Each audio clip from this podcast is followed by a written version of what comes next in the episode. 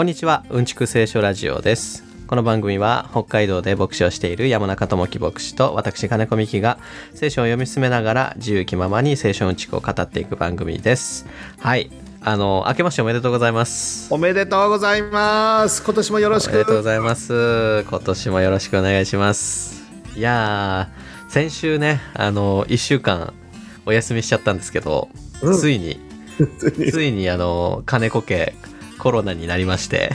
そういやうちも僕 1週間お休みしました。うちも僕僕抜かしてて全滅しちゃったので、うん来るべきものが来ちゃったって感じでね。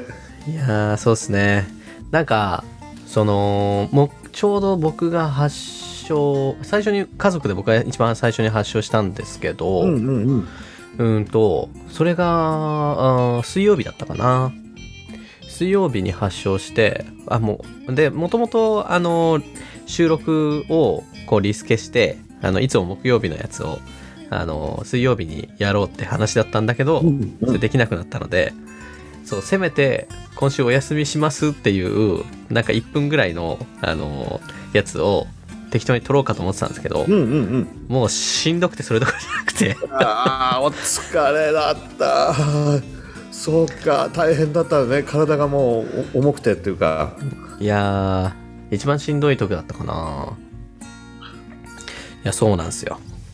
で、ちょうど、あのー実家の方に帰省してる時タイミングで、かかり、そっかせっかく帰省したのにどこにも行けず。かいや悔しかったけどでもみんなね重症化しないで、う軽度に回復したって感じだよね、うんそうですね。なんか、そうですね。熱は高かったですけどね。あ僕は大したことなかったけど、うんあのーうちの息子とかは40度ぐらいまで行ったんで、うんいやいやいや。か本当にお疲れ様でしたいやいやいやいや。いやー近くにいてねいたらあのいろいろペットボトルとかないろいろなものを持ってって差し入れしたけど、うん、いやーなかなかあなかなか辛かったですねやっぱりうんと。なんだかんだ言っても。いやだって美樹君風邪ひかない人だもんね。そんなになんかしんどいですって言わないもんね、大丈夫ですって感じでいつも。うんそうですね。大体。大体健康なんだけど。そうすごい元気で健康な、ね、方で。なんか初めてぐらいにしんどかったですっていう言葉を聞いたような気がする。確かに。確かに。大体あの痩せ我慢してるんででも相当だったと思うわ。なんかとにかく頭痛くて僕は。あそ寝てても起きてても頭痛くて。でななんか解熱剤とか痛み止めとか何飲んでも収まんなかったからまあ それがしんどかったですかね。うそうかせ咳があるとか喉が痛いとかそういうことよりはやっぱり頭の方に来てたっていう感じだったよね。うんちょっと頭悪くなってるかもしれないです。以前より。いやいやそんなことはない。そんなことはない。さらにパワーアップして。塚本さんどうでしたか？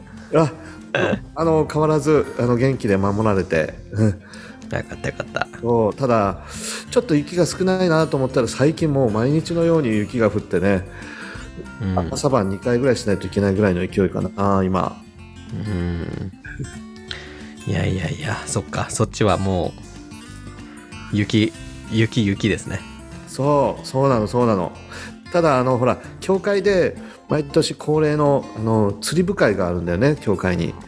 ああそういえばいいついあの恒例言ってるやつですね。うん釣り好きの人たちが お正月2日か3日には必ず行くってな感じで今年もあの、うん。昨日行ってきたんですよサロマにね。はいはいであの川のところがもう凍っちゃって歩けてここにあのドリルで使って穴を開けてワカサギとか地下を釣るということで去年はね全然ダメだった。うーん。で今年はどうかなと思って行ったらまあ釣れすぎて釣れすぎてどうしようもないって感じでね。3人4人で1000匹かな1000匹。ええ4人で1000匹すごいですね。いや半端なかった。もうずーっと最初から最後まで釣れ続けて。へえでも1000匹も釣れたらさばくの大変ですね。あ本当にもうねどうしようって言ってあの家に持ってったらあんたこれどうするの？ってお妻にも言われて。で教会ますねそれは。うん。教会の人に一応50匹単位で配ったんだよね。50匹が100匹どちらかですと中間はあのダメです。つって。時間もない。今しかいりませんか？つって。そっか。すごいっすね。結構配らせてもらいました。助けてもらったみんなに。じゃあ今年は幸先よく。いやー本当にびっくりする。なんか鳥肌が立つぐらいに。怖くなるぐらい。どないなってんねんってツッコミ入れたくなるぐらいに。そうか。いやでもいいですねその新年に釣りに行くっていう習慣が。ねえいつからか始まったな。去年がねあんまりだったので青年たちも誘ったんだけどいやちょっと予定があるとか、いや本当に今年は？今年はとにかく寒いのでね。で寒いうん寒いって言って何も着ないで行った青年たちもいたので相当去年は多分うんうんうん。苦しんだと思うんでねなるほどね。警戒されて行ったんだけど。いや行けばよかったのにね。うん。今年は楽しかったでしょうねいやー寒いけど楽しかったな今年は。そうか。じゃあそしたら何かこちらそちらの方で特別やったことはじゃあ特にえー、そうですね。特にないかな。まあうん。んあのーまあどこにも行けなくて。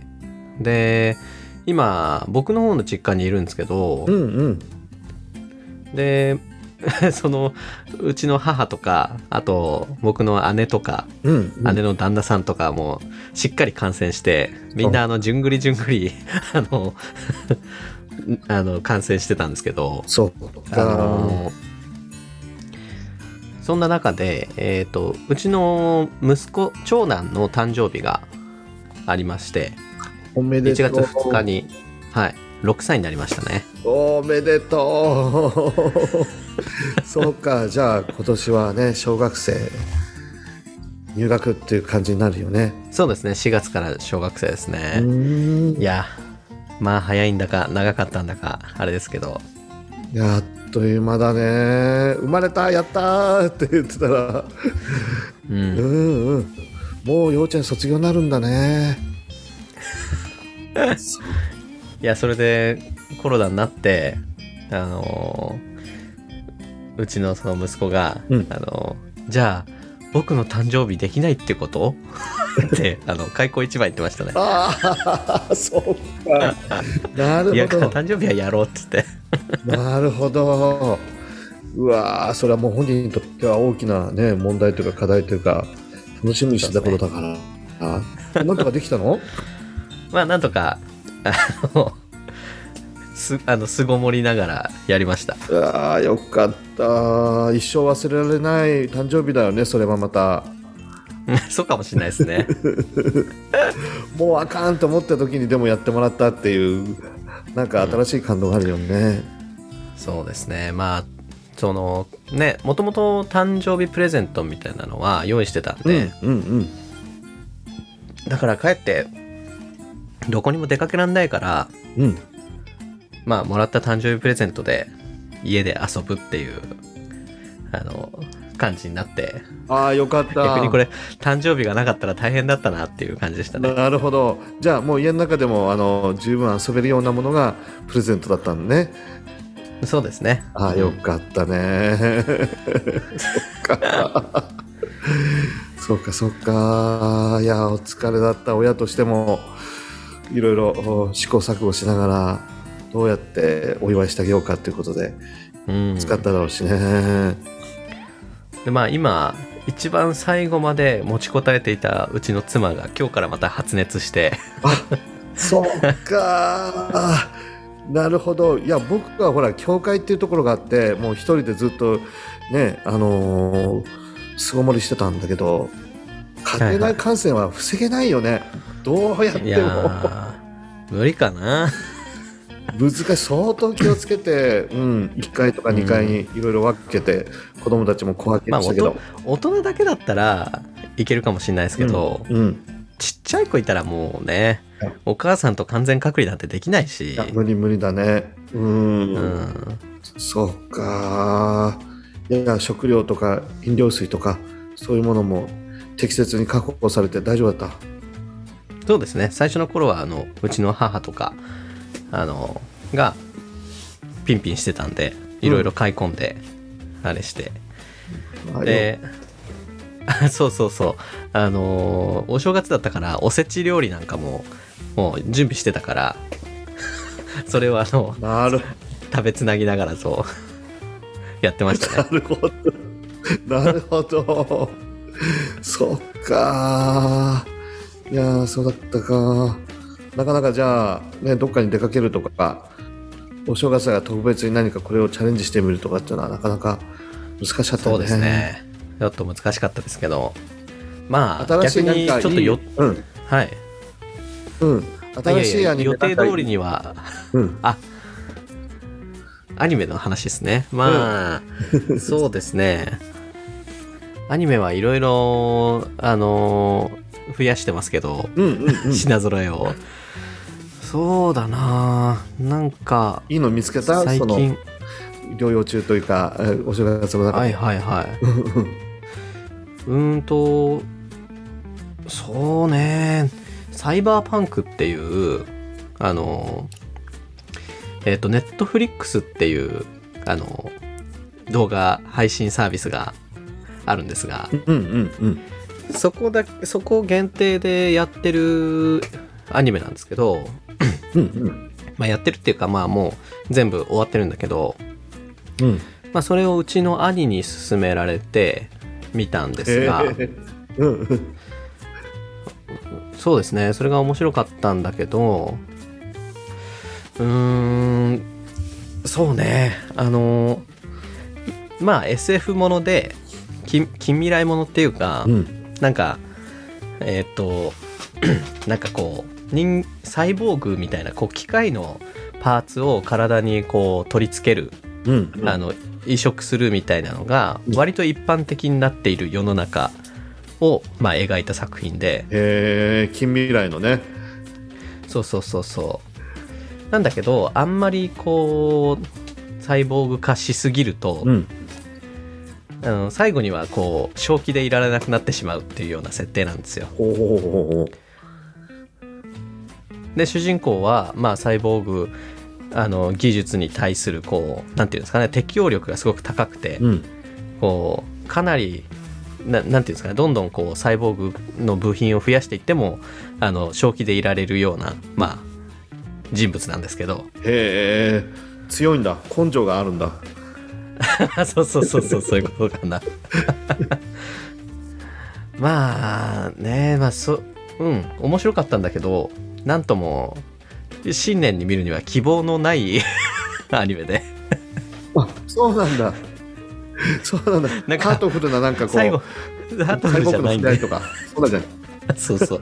なんかあのココロナで弱ってる時に見るにはもうだいぶあのね辛いストーリーであ そう最後は最後はみんな死んじゃうみたいなえー。お話でしたね。えそれはちょっと前向きになれるようなやつだったらいいけど。うん。あまああのー楽しかったですよ。僕 SF 好きですし。いうんうんうん。やいろいろね示唆に富んでるっていうか。うんうん。う んまあ現実にあるんだろうねきっとね。リアリティに。うん、うんリアルなそういうものだったのかな。うん、なんか SF ってなんかいろんなそのねえっ、と今の世の中と地続きではあるんだけど、うん。こう今にえっ、となんていうんですかね今には存在しない技術みたいなのを取り入れてる、うん。あのなんていうんですか作品になるんで、うんうんうん。なんだろうそのそういったうーん科学的なとか技術的な新しいうーんなんだろうそういう設定を取り入れることでなんて言えばいいのかなそそうなった時に人間がどう振る舞うかっていうののなんかこう実験場みたいなうん。感じにできるかあのイメージがあって僕の中に。へえ。なるほど。だからこう だから極端な設定をあの取り入れることでまあそうなった時の、まあ、人間たちの動きかどう動くかみたいなのをまあそう描いていくというか想像していくっていうのがまあ醍醐味になるのかなと思ってるんですけど。へえなんかその将来像描けたその今今回見たやつ。ちょっとなんか将来像は将来像とかっていう見方はしないですけど逆に何て言うのかな。あの現実世界ではこう体感できないようなそういったシチュエーションうん。っていうのがあることで人間の新しい側面っていうかまあうーんなんて言えばいいのかな。心理って言ったらちょっと怪しげな、うん。あのうん。言い方ですけどなんか人間性の法則みたいなもののうん。ああの新しいピースが埋まるようなうん。あのあ人間ってこういうものだよねっていうののあの細かい発見があるっていうのがうん。なんていうのかな。まあ SF 含めフィクションの醍醐味なのかなと思ってるんですけど。なるほど。へえ。じゃあまあ単純ではないというかいろんな思想があったり哲学があったりするわけだよね。まあ思想哲学うんまあまあ大げさかもしれないけどまあそういうことですかね、うんうん。いや昔本当に昭和の時代に見てたアニメとは全く全然違う大人が見ても楽しめるというか考えさせられるとかってそういう作品が次から次へと出てくるね、大人が見てもっていうよりももう完全に大人に大人向けに作られてますよね。子供が見れない。全然子供が見れない。なるほど。へえ。なんだっけ？あのこの間話したえっ、と仮面ライダーブラックさん。うんうんうん。あのなんだっけ？西島秀俊さんが主演してる、あの仮面ライダーブラックのリメイクですけど、うんうん。それもあのみ西島さんがこうインタビューに答えてこう言ってたんですけど、うんうん。あのあの作品 R16 だか18だかの指定なんですよ。えー、子供見れないんですよ。本当に？へ あのあのググロすぎてえ面白いね。そんな仮面ライダーってあるんだね。だからこう西島さん西島さんちっちゃいお子さんいるらしいんですけど、うんうんうん。あの僕のお給料全部お返しするんで子供が見れるバージョンも作ってほしいですってへ 言ってましたね。あじゃあもともとその作り手としては目標設定はやっぱり16歳以上大人の人が見てほしいと。昔仮面ライダーで育った人たちがそうそうそう。えーちょっと違った側面の仮面ライダーを見てもらいたいというそんな感じなのかな？まあそれこそブラックさんリアルタイムで見てたような世代のためのために作ったぐらいのものですよね。へえ面白いね。そっか。そういう仮面ライダーもあるんだね まあ興味があればぜひ。ねそうだねっ って感じですけど。うん。ちょっと子供とは一緒に見れない。なるほど。そっか世界が広がるな。そっか。はい。まああのトモさんもぜひなんか見たら教えてください。いやいやなんかねあのチェーンソーチェーンソーマンん？チェーンソーマンって話してくれたじゃない、だからそのはい。チェーンソーマンっていうのがなんかすごく脳裏に焼き付いていやはい。見てみたいなっていうイメージがあるんだけど、まだね未だに見てな、はいいはいはいはい。あのーお子さんとあの奥様が見ない時に見た方がいいですね。あチェーンソーマンは先日あのあの終わりましたよ。あのシリーズが。あ終わっちゃったんだ。あの、ま、漫画はまだ続いてますけど、うん。アニメはあの今回は12話であの12話まで作ったっていう形なんで。あそうなんだ。じゃあ途中で終わりという感じで。そうですね。まあ一区切りで終わりみたいな。えー。シーズン2とかシーズン3来るかな？結構だってや話題を読んでるでしょ。いやめちゃくちゃ話題になってるんでシーズン2来ると思いますけど早くて1年後？遅遅くて23年後？って感じじゃないですか。ああそっか。息の長いあれなんだね。うん。うん。なんかそのチェーンソーマンっていう題名があのイメージも何も分かんないんだけどあーなんかすごく脳裏に焼き付いてね。え面白そうだな。そなんか覚えやすいし、うん。インパクトのある題名ですよね。めちゃくちゃインパクトあるね。チェーンソーとマンが合体してるんだからね。どんな感じなんだろうって。あのホラー映画でほらチェチェーンソーを持ってうわーってやる映画あるじゃない、はいはいはいはい。あんな感じかなとも思いながら、でもそうじゃないよねまあ全然違うけど多少関係あるみたいな。そうか。感じかな。いろんな引きこもごもそういうねドラマがあるんだよね、ははーいい。さあ、そろそろいいきますか。そうだね。はい。なんか今日は近況そんなに話すことないなと思ってたのに、アニメの話になったらどんどん 伸びてしまった。いやお正月中にねあの療養中に何か新しいいいもの見つけたかなと思っていや、いっぱい見ましたよ。あ実は。実はいっぱい見ました。本当あの、寝すぎて夜中寝れなくなったりしたんで、その時にもう浴びるように見てましたね。なるほど いやまた名作をあの一つずつ紹介してもらって、まあまた、あの、一押しがあったらうんそおうだね伝えしますね。紹介してくださいありがとはい。じゃあ、とりあえずね、あの、僕らの一押し聖書に移っていきましょうか。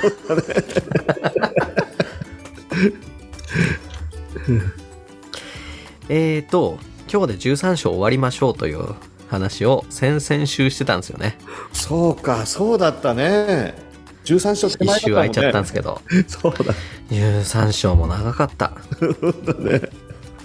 だって58節あるんですもんね、13章は。うんでいろんな物語が出てくるし例え話が出てくるからうん、そう。まあ今日で終わらせましょう。はいそうしましょうかはい。じゃあ、とりあえず読んでいきますよ。うんはい。では、13章の52節から58節ですね。はい、いきます。はいえーそこでイエスは言われた。こういうわけで、天の御国の弟子となった学者は皆、自分の蔵から新しいものと古いものを取り出す一家の主人のようです。イエスはこれらの例えを話し終えると、そこを立ち去り、自分の郷里に行って、街道で人々を教え始められた。すると彼らは驚いて言った。この人はこんな知恵と奇跡を行う力をどこから得たのだろう。この人は大工の息子ではないか。母はマリアといい、弟たちはヤコブ、ヨセフ、シモン、ユダではないか。妹たちも皆私たちと一緒にいるではないか。それならこの人はこれらのものを皆どこから得たのだろう。こうして彼らはイエスにつまずいた。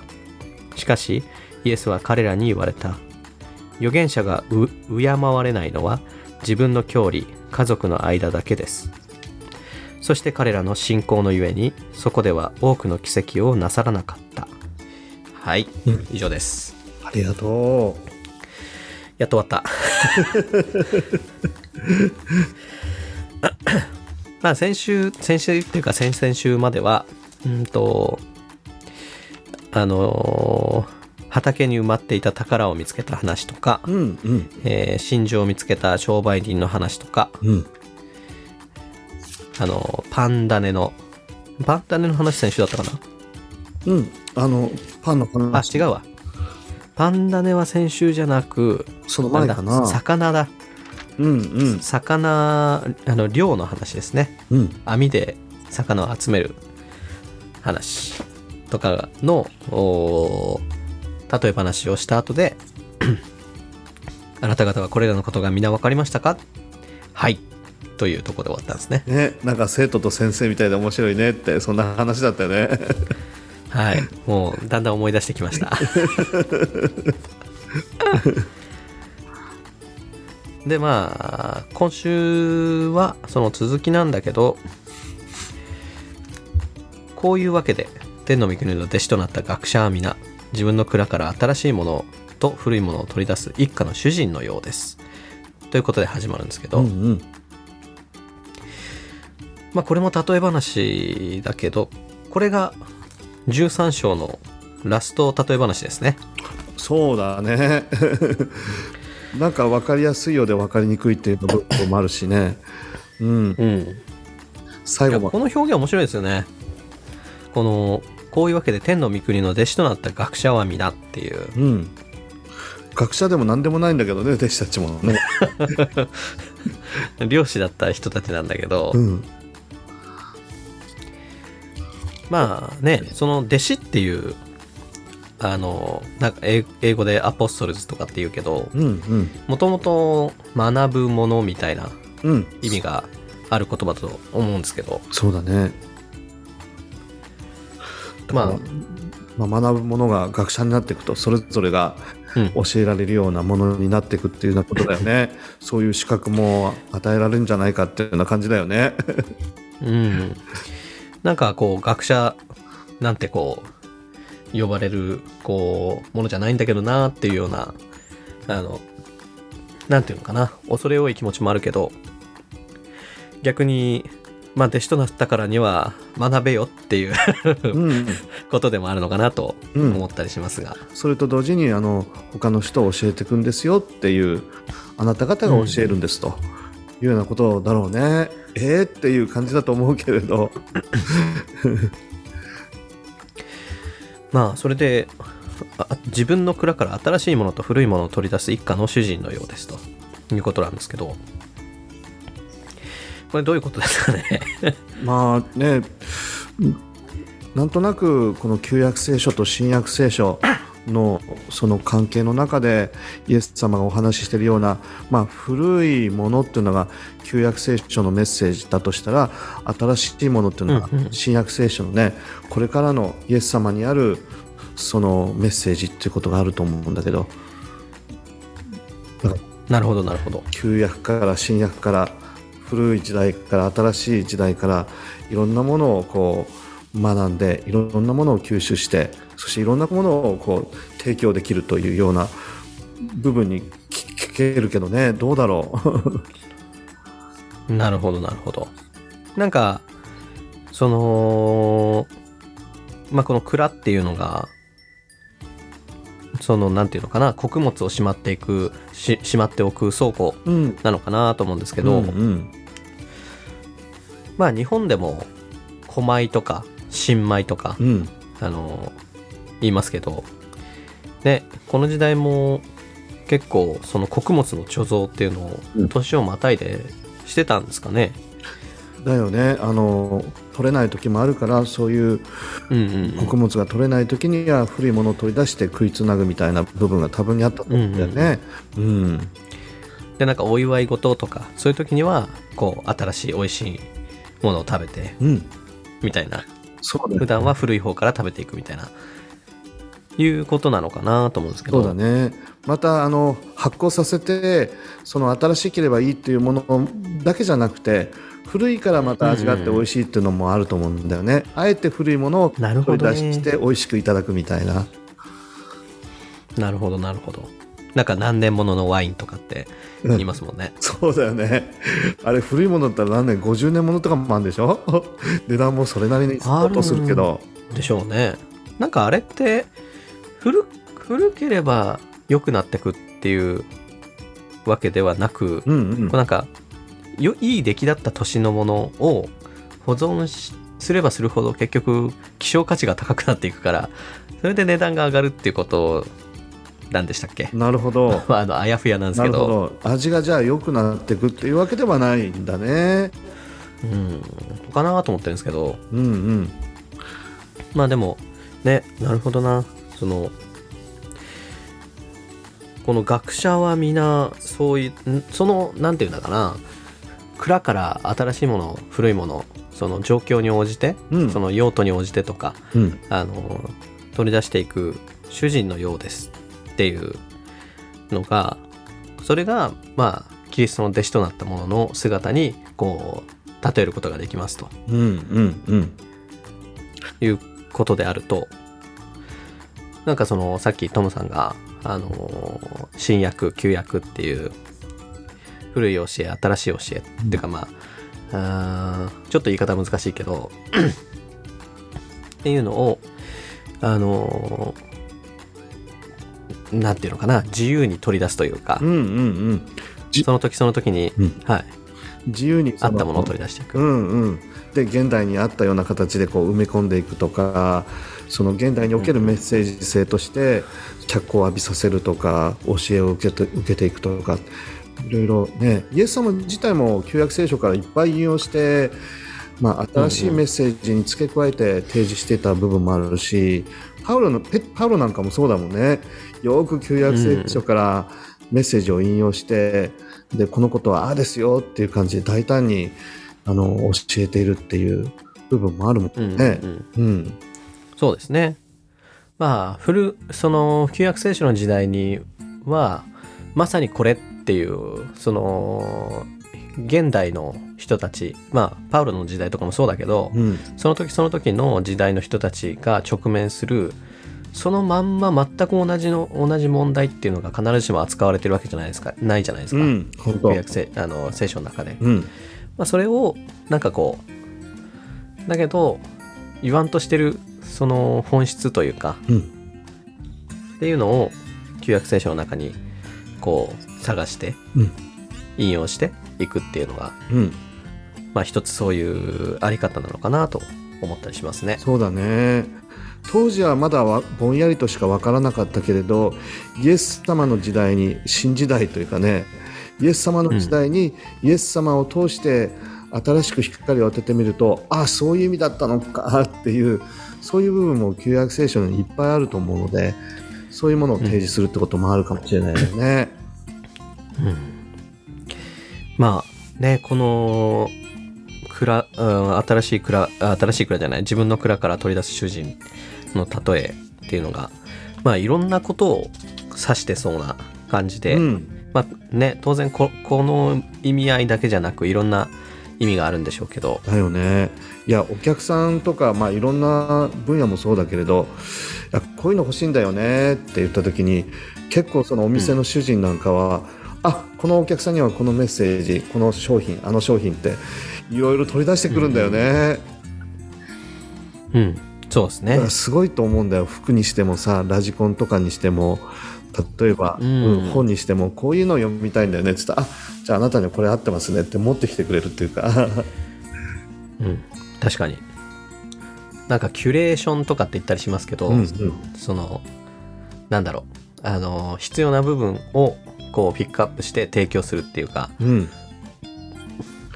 本当まあ何でもそうだけどあのいろんな情報があのあるじゃないですか。例えば今、えーラジコンとかっていう話でしたけど、うんうん。ラジコンも多分詳しい人に言わせると本当にいろんなものがあってうんうん。でこういうものが欲しいっていうお客さんのニーズにどれが合うのかっていうのって、うん。本当に広い知識との経験がないと、できないよね。うん、おすすめできないと思うんですけど、うんすごい能力だと思う。経験と知識と裏付けされたうん。情熱とともにね。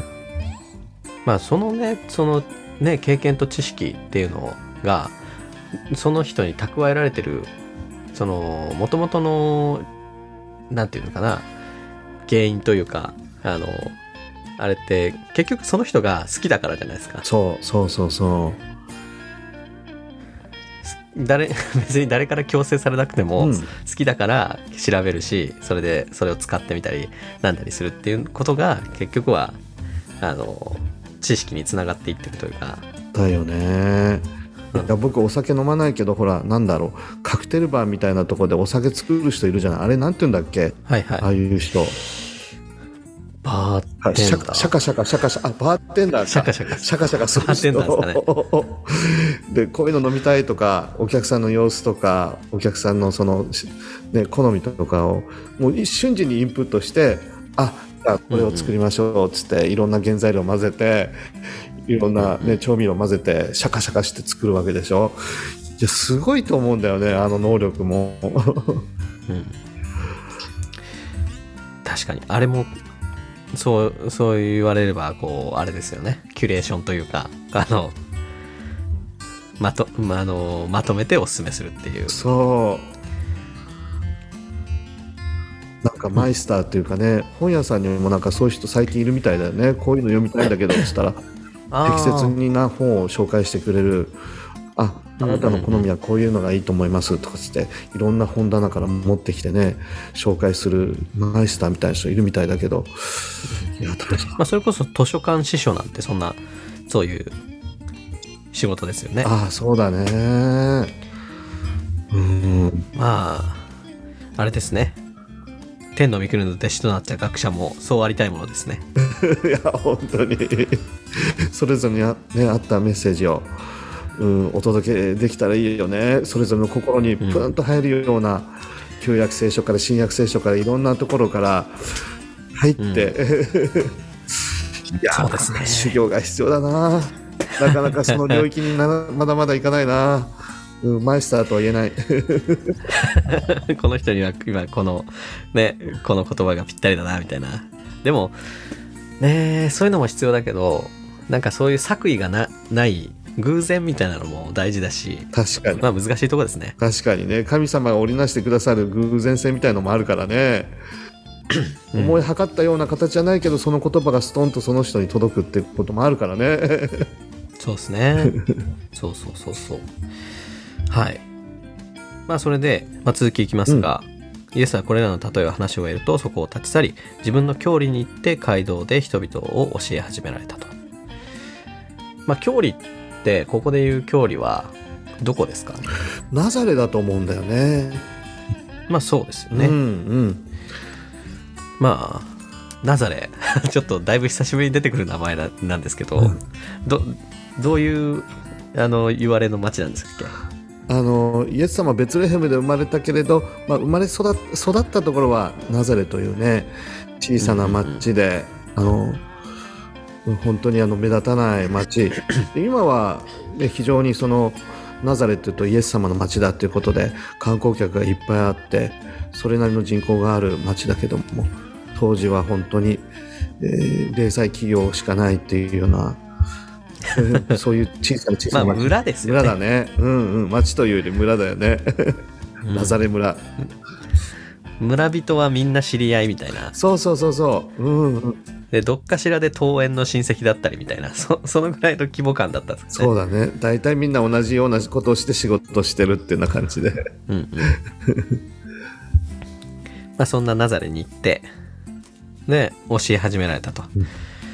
ですると彼らは驚いていった。この人はこんな知恵と知識を行あ違う違う知恵と知奇跡を行う力をどこから得たのだろう、まあねこれあの簡単しているようにも取れるんだけど、うんどうも後ろを見ていくと これはあの驚き驚きではあるんだけどあのあまり歓迎してないというかだよね。なんか わすごいっていう驚きだね。じゃないね。というよりも、うん、いぶかしむみたいな、うん。いやーねうちの子たちと一緒に育ったあのイエスちゃんが こんな立派になって、まあこんなに素晴らしい話をするようになって、えー素晴らしいねっていう感じじゃないよね。感じ。まあ続き読んでいきますか。えっとなこの人は大工の息子ではないか。母はマリアといい、えー弟たちはヤコブヨセフシモンユダではないかと。妹たちも私、えー妹たちも皆私たちと一緒にいるではないか。はい。結局だからもうみんな知り合いってことですよね、うん、家族のように育ってもうみんな知ってるんだと。それなのに偉そうにしやがってみたいな感じに聞こえるよね。うん、弟たちのもう名前も顔ももうバッチリわかるババッチリわかるっていうかもう普段からこうねあのー付き合いがあって。家族同然だよね。で何か起きたらもう、そのおばさんたちの情報量っていうのはすさましいからちょっとあんた聞いたってあの家ここだったね。ね妹たちもみんな私たちと一緒にいるではないかっていうのもなんかこう妹たちはこうあのーまあ想像でしかないですけどこうどっかの別のお家に嫁いでいってみたいな。でその家の一員になってるみたいな雰囲気があるかなと思うんですけど。そうだろうね。もうみんな何でも知ってるって感じだろうね小さい頃から喧嘩したし、なんか悪さして怒られたしって全部そんなことも近所の人たちみんな知ってるしマリアさんとヨセフのさんのしてたことも全部当然知ってるしまあ大工といってもねあのちょっとしたあの飾り物を作るというようなそういう仕事だったと思うから大きな家を建てるというよりはねうんうんうん。なのでまあ普通の仕事をしてる人たちじゃないかみたいなところで、うん、下げすんでるっていう部分もあったのかもしれないよね。立派な村長さんの家って感じでもないし。うんうんうん。村役場のあの議会議員でもないしってな感じだよね。うん。まあそれならこの人はこれらのものを皆どこから得たのだろうと、うん。まあ、だからイエスがろくな教育を受けてないっていうことを分かってる人たちなわけですよね。うんうんうん。みんなと一緒に育ったのにっていうね。同じ教育を受けて、うん。喧嘩もしただろうし、うん、なんかねいろいろあっただろうと思うけど兄弟たちとね。だけどうん。今は自分たちを教えるようなそんな立派な身分になりやがってみたいなそういうのがあるのかな。いやでもなんかわかる気はしますけどね。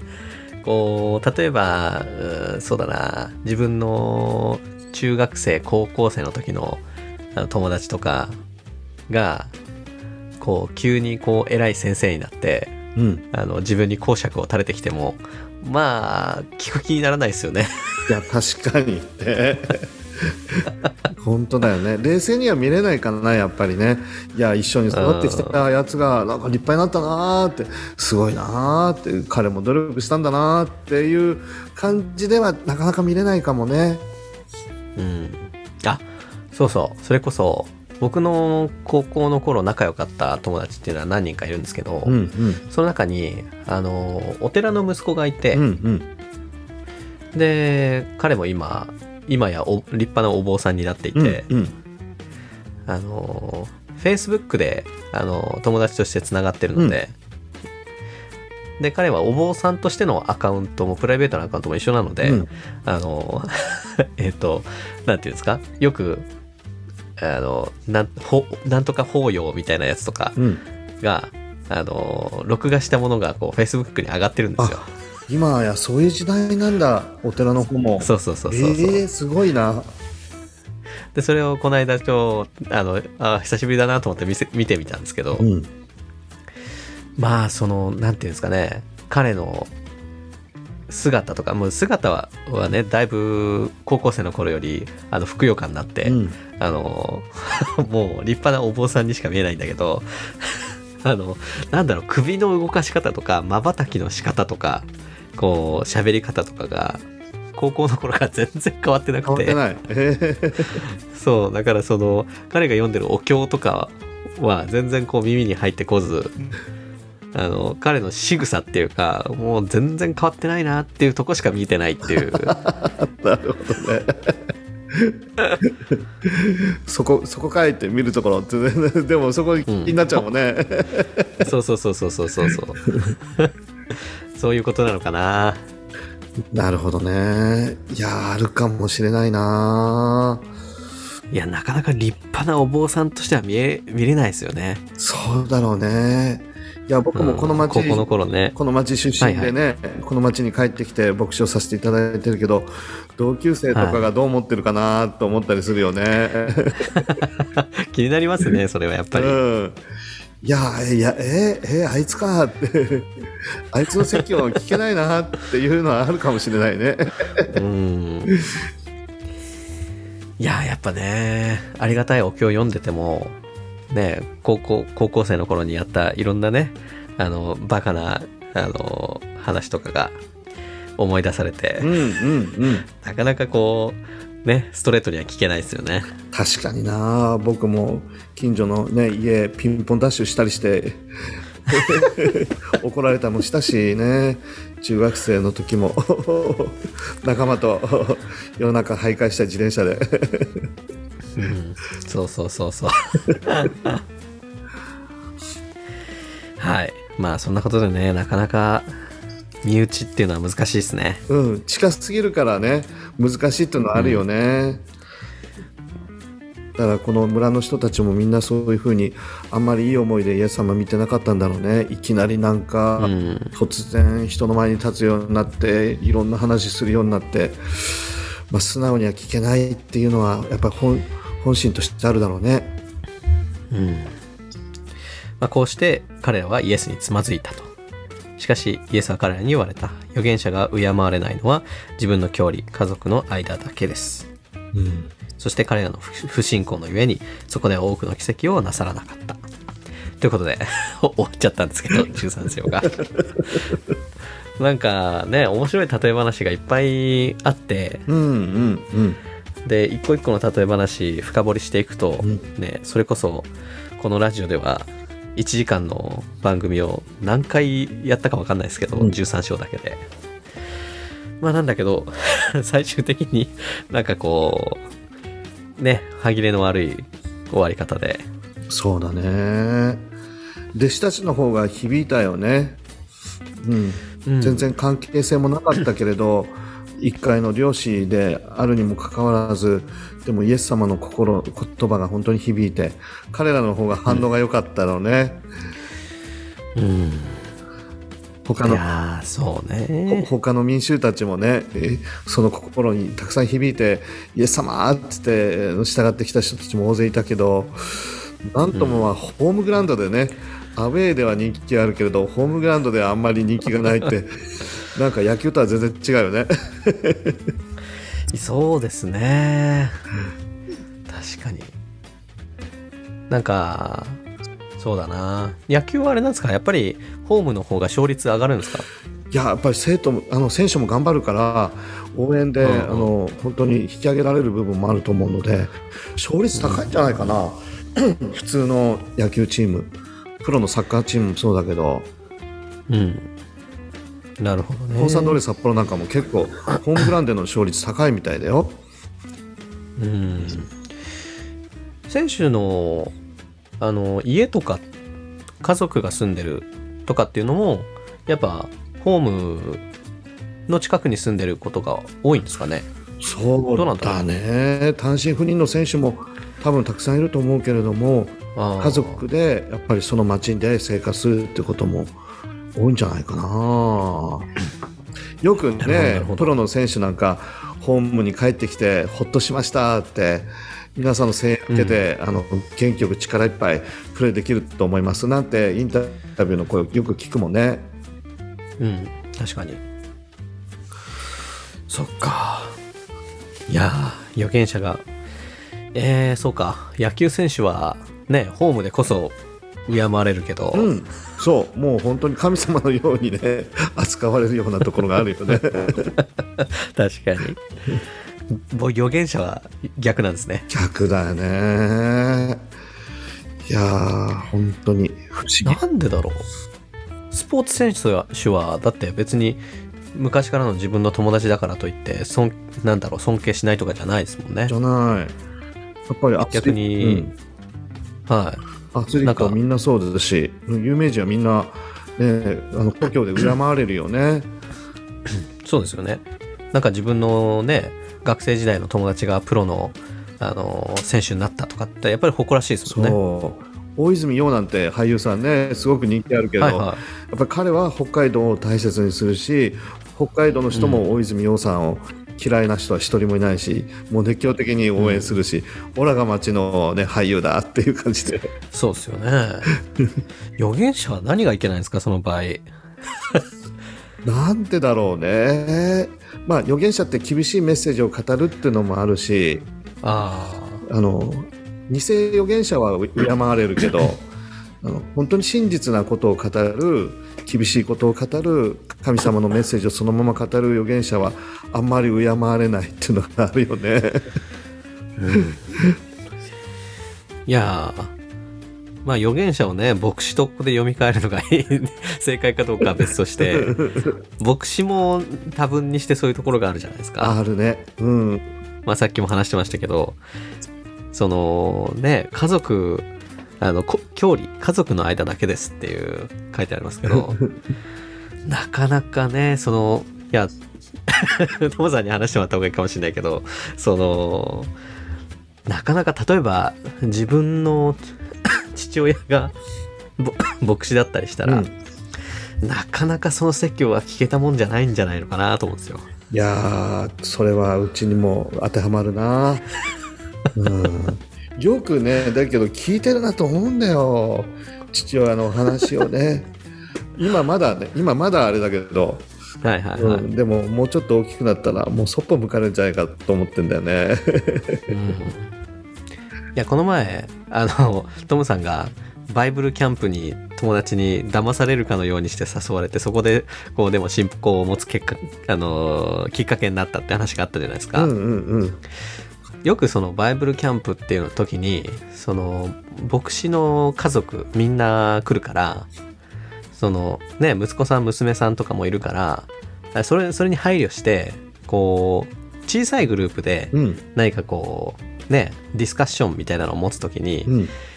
その子供たちはあのお父さんお母さんその牧師のあのグループに入らないように、うん。あのわ分けてくれたりするじゃないですか。いや本当それは配慮としてあるよね。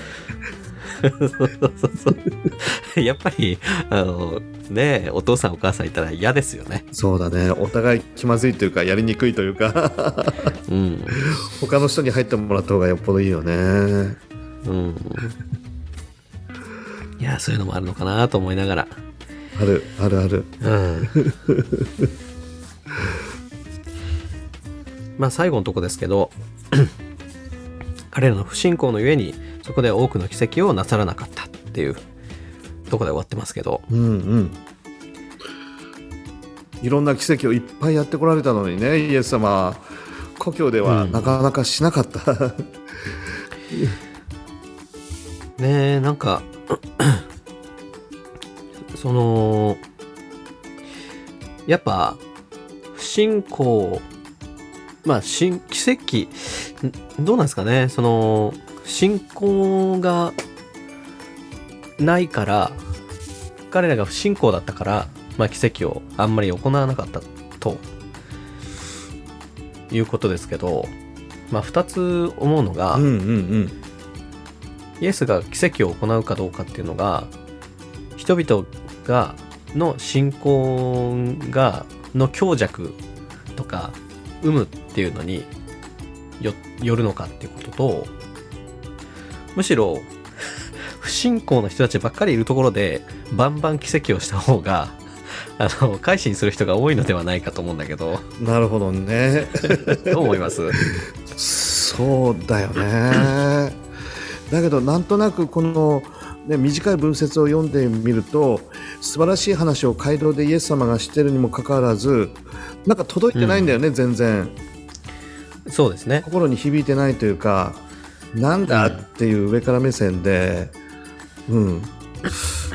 あこういう言葉はなんか僕たちも勉強しなきゃいけない受け入れなきゃいけないとか少しなんか受け止めるような心があればいいけど、なんか全否定みたいな感じだよね村の人たち。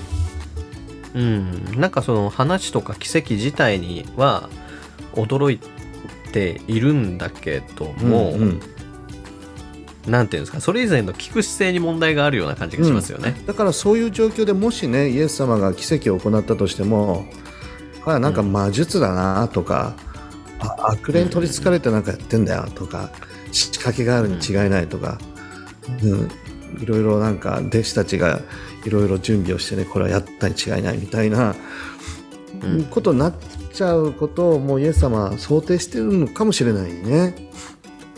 なるほどね。奇跡をやっても信じられない信じないっていうかむしろ火に油を注ぐようなことになりかねないっていうことをもう見透かしているのかもしれないねイエス様の方で。うんうんなるほどなるほど。まあねそのまあなんだろう彼らは不運だなとも思うわけですよ。いや本当にそうだよで普通に言ったらイエス・キリストっていう人と小さい頃からこうつながりがあって、うんって言ったらそれはある種特権じゃないですか。すっごいことだと思うね。いやサイン書いといてもらったらよかったなとかってそういうレベルでそうそうそうそうそう。握手してもらったんだよとか、別に彼らが他のねカペナウムとかそういう町の人たちに比べて特別なんていうんですかね低俗な人だったとか邪悪な人だったとかってわけじゃないと思うんですよじゃないと思うじゃないと思う。うんただちっちゃい頃から知ってるっていうだけでなんていうんですかね。人間の心理というかうん。なかなか受け入れられない。だろうね。つまずいたって書いてあるけどその大きな段差につまずく人はそんなにいないんだよね。気をつけるから。で本当にちっちゃい小石がねなんかわからないようなものに案外人ってつまずくんだよね。だから村の人たちもなんかイエス様になんか大きな否定的なものがあってそれにつまずいたかってそうじゃなくて一緒に育ったんじゃない？あいつら。あいつはね、村うちうちの村でみんな家族のように育ったんじゃないかっていうその一点でなんかちょっとこうつまずいてしまうっていうか。うん。悲しいことだよねある意味で。そうですね。まあただなんかねここだけ見るとなんかじゃあ全然関係ないとこであの生まれ育った人の方がラッキーかなっていう気もするんだけどでもこのね弟たちの名前の中でヤコブヨセフシモンユダって挙げられてるけど、うん。このヤコブって人はあの後に聖書で登場して、あの主の兄弟ヤコブっていうことで、うん。うん。あのねその弟子たちの中でも結構こうね主要なポジションで働きをしていた人のようだし、うんうん。ね後にこう信じるようになった人もこの中にいっぱいいるんじゃないのかなとは思うんですけどね。そうだね、うん、こういう苦い体験を経てやっぱりまあ距離が近すぎて見逃してしまうってことはどの世界にもあるかもしれないね。近すぎてつってつまずいちゃうっていうのがあるかもしれない、うん。はい。まあ今日はこんなとこですかね。うん。なんかありますか、うん、まあ本当になんか信じる心で神様が働いてくださるっていう世界がすごくあると思うのでね。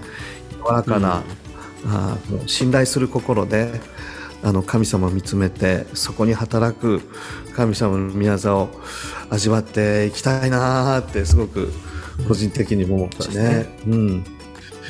ツッコミどころはいっぱいあるんだけれどあのチクリチクリやるよりはむしろあの神様に信頼して であの聖書の言葉を受け止めながら神様が起こしてくださる奇跡を味わい知るまた2023年でありたいなって、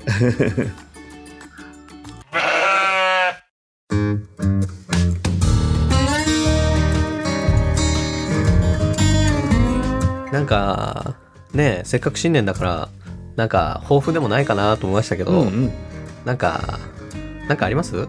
そうね。いやもう僕たちらしくこマイペースでこのうんちく聖書ラジオを続けるっていうのが抱負ですね。